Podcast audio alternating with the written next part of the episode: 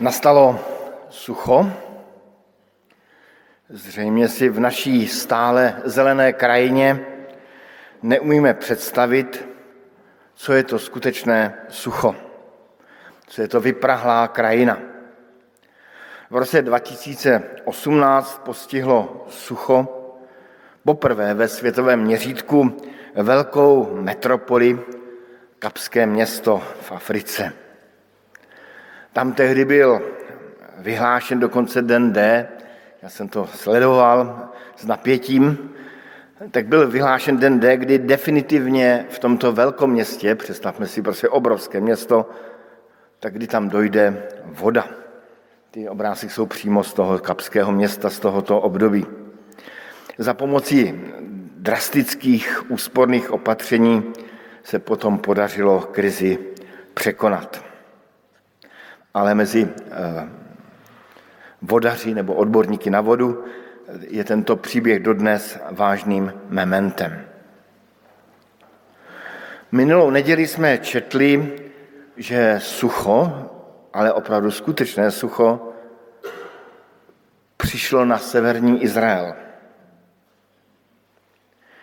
Tímto činem chtěl Eliáš donutit tehdejšího krále Achaba, k obrácení od pohanských božstev k Bohu Izraele. Od Boha Bála, Boha deště, k hospodinu. A tuto neděli nacházíme Eliáše schovaného u potoka Kerít, kam ho poslal hospodin. V potoce tekla voda a krkavci mu přinášeli potravu. Proto tam máme toho krkavce i na, na tom stole páně předu. A najednou v tomto potoku dojde voda.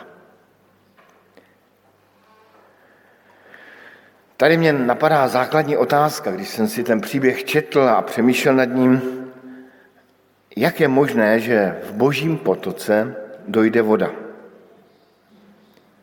Vždyť na toto místo Eliáše poslal sám pán Bůh. Vždyť pro hospodina stvořitele nebe i země není přece problém zachovat v provozu jeden potok, jeden malý pramen. Ale v tom příběhu i v potoku Kerít došla voda. Ten začátek příběhu mě přivádí k myšlence, že i e, boží prameny mohou vyschnout. I to, co nám připadá v životě jako neměné, stálé, tak může přestat. Tedy v přeneseném slova smyslu, to, co bylo pro náš život nějakým božím pramenem k naplnění, může vyschnout. Nějaké místo, o kterém věříme, že nás tam Pán Bůh poslal, najednou zjistíme, že to už není místo pro nás. Že už tam nemůžeme zůstat. To, co nám přinášelo obživu a radost, najednou už není. Jakoby vyschne, vyprahne. Představoval jsem si situaci, kdy Eliáš u toho potoku Kerít sedí a věří, že v tom potoce znovu začne voda. A voda nepřicházela. Představme si Eliáše, jak se modlí k hospodinu, aby voda zase začala téct. A nic. Jak se odvolává k božím zaslíbením i k tomu, že ho tam pán Bůh přece povolal. Můžeme si dokonce představit i jakousi krizi víry Eliáše. Ano, i boží prameny mohou v životě vyschnout a v tomto příběhu to neznamená vlastně nic zlého. Ale je to jakýsi posun pro Eliáše dál do další životní fáze. Tedy to, co se nám může stát, že někdy boží zdroje vyschnou nemusí být zase tak zlé, jak se na první pohled zdá. Eliáš je povolán od toho potoku Kerít, vyschlého potoku Kerít od těch Havranů, ke vdově do Sarepty. A to už nebyl Izrael. Byla to pohanská krajina, dokonce krajina, odkud pocházela královna Jezábel, která negativně ovlivňovala krále a chaba. A ta vdova byla také pohanka. A k této nečisté ženě, víte, že židé a pohané se nestykali, má přijít boží muž Eliáš.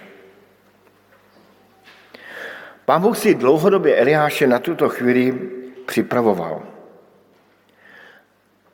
Víme, že ti havrani, ten havran, co tam máme na stole, tak, um, tak mu přinášeli potravu k potoku Kerít.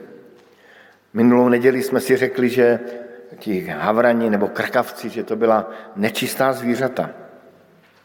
A už tam během té celkem dlouhé, dlouhého úseku života pochopil, to, co je napsáno mnohokrát v Bibli, přečtu jenom jeden verš Žalmu 24.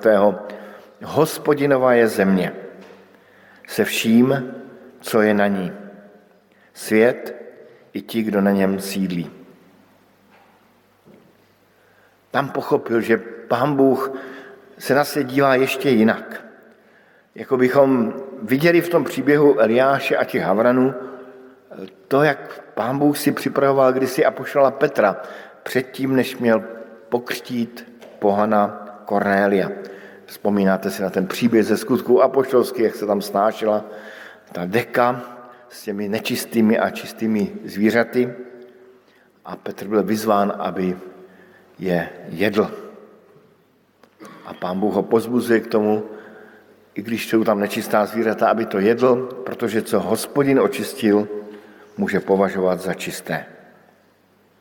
A také pán Bůh, eh, a tak pán Bůh posílá Eliáše k pohanské ženě a Eliáš zjišťuje, že i uprostřed pohanství se může objevit silná víra. Hezky ten příběh dokumentuje, že Pán Bůh si nás může okolnostmi života formovat a připravovat na tu další fázi života, na další dějství života. Naším úkolem je mít otevřený a citlivý postoj vůči tomu, co nás Pán Bůh v celém životě učí. Vždycky si máme dávat otázku, co mě Pán Bůh chce naučit tím, co prožívám, v tom, co prožívám. K čemu mě Pán Bůh připravuje? Kam mě vede? A tuto otázku si pokládat neňák hluboce, ale spíše zlehka. Netrápit se těmi otázkami. Nemusíme přemýšlet nad tím, proč se mi děje to, co se mi děje. Ale spíše se ptát, proč mi Pán Bůh dal takovéto kulisy života. Co mi těmi kulisami života chce říct. A v dalších životních krocích, v dalších etapách života nacházet odpovědi na boží vyučování a tajemné vedení. Eliáš tedy přichází směle k pohanské ženě. I tuto ženu poznáváme ve chvíli, kdy jí dochází k prameny k životu. A to doslova k fyzickému životu. Jednak je to vdova, tedy žena s citelným omezením. Uděl vdov byl v tehdejší společnosti velmi těžký. Neměl zastánce. Proto pán Bůh sám říká, že já jsem zastánce vdov, vdov a sirotku. A ani v dnešní společnosti to nemají osamělé ženy a zvláště s dětmi jednoduché. A navíc je tu ono sucho. A té ženě dochází poslední zásoby jídla. Olej a mouka. Potom už nebude nic, blíží se její konec. Proto i je tam nádobka, je tam oleje v té nádobce, to by možná vyšlo na více jídel, ale eh, ta žena tam měla už opravdu jenom u dna. Málo toho oleje a málo mouky. A Eliáš tu ženu vyzývá, a kdyby je nejprve upekla placku, nějaký ten posůch jemu a teprve potom sobě a svému dítěti. Zní to až sobecky od Eliáše, ale je to velká výzva pro ženu a její víru a pro její obětavost. Dovedu si představit tu chvíli, jak si říká, tak mám to risknout nebo ne. Říká mi Eliáš pravdu, že, že, že toho oleje neubyde, té mouky neubyde, anebo si vymýšlí. A ta žena jde do risku a uvěří slovu proroka. A zároveň ukazuje svoji obětavost. Jakoby v tu chvíli nejde na prvním místě o sebe, ale o toho božího muže, o Pána Boha. Když jsem eh, četl takovou stručnou křesťanskou příručku, byla to taková tenouká knížka, o tom, jak správně hospodařit s penězmi. Ta příručka byla určena pro ty, kdo procházejí finanční krizí, kdo jsou nějak zadluženi. A obsahovala spoustu dobrých rad, které obecně asi známe a nemusím je říkat, ale nejvíc mě zaujala hned první rada na prvním místě. Spočítejte si, kolik máte peněz a přemýšlejte, kolik z těchto peněz můžete dát na něco dobrého ve vašem okolí. Kolik z těchto peněz můžete darovat někomu, kdo ty peníze skutečně potřebuje. A znovu zdůraznuju, ta příručka byla určena pro ty, kteří jsou spíše zadluženi nebo ve vážných finančních problémech. Mě ta rada velice zaučila, zaujala. Jakoby hned od začátku vedla k tomu, aby se čtenář naučil dávat, obětovat. Aby si přenastavil hlavě, že se dá s penězmi hospodařit taky úplně jinak. Jakoby nám pán Bůh v tom příběhu, v tom příběhu eh, Eliáše a té vdovy nechal zaznít slovo Kristovo, které později pán Ježíš mnohokrát opakuje. Kdo by usiloval svůj život zachovat, ztratí jej. A kdo jej ztratí, zachová jej. Ta žena ztratila svůj život, nebo spíše risknula ztrátu života a získala vše. Přežila období sucha. Z nádoby na olej neubývalo a z nádoby na mouku také ne. Nenadarmo později Kristus tuto její víru ocenil. A my jsme to četli v tom druhém čtení, kdy pán Ježíš říká, popravdě vám říkám, mnoho vdov v Izraeli za dnu Eliášových, když se zavřelo nebe na tři a půl roku nad celou zemí a přišel veliký hlad. Ale k žádné nebyl Eliáš poslán, nýbrž jen k oné vdově do Sarepty v zemi Sidonské. Jakoby vyzvihl tu, tu jedinečnou víru, odvahu i obětavost té pohanské ženy. A Kristus smutně ve své domovině konstatuje, že lepší kvalitu víry nakonec najde u pohanských národů než u domácích víry. V tom příběhu nám pán Bůh skrze Eliáše dává výzvu i pro naše životy. Každý z nás máme svůj život. A je na nás, co s životem uděláme. Ta žena ve víře a obětavě dala svůj život v sásku samotnému Pánu Bohu. V tu chvíli dala Pánu Bohu kus té placky, toho posůchu a v té placce jako by dala celý svůj život. Ale evangelium nám říká, že Pánu Bohu máme dát celý život. Hezky to, velmi pěkně to zhrnul, nebo vysvětlil C.S. Lewis eh, ve své knize eh, k jádru křesťanství, nebo hovory. A já se k těm jeho slovům vracím a tak na závěr i kázání se chci eh, s těmi, s těmi slovy jeho rozdělit i s vámi. Říká tam, nebo píše tam tato slova. Svoje já musíme odhodit, tak říkajíc naslepo.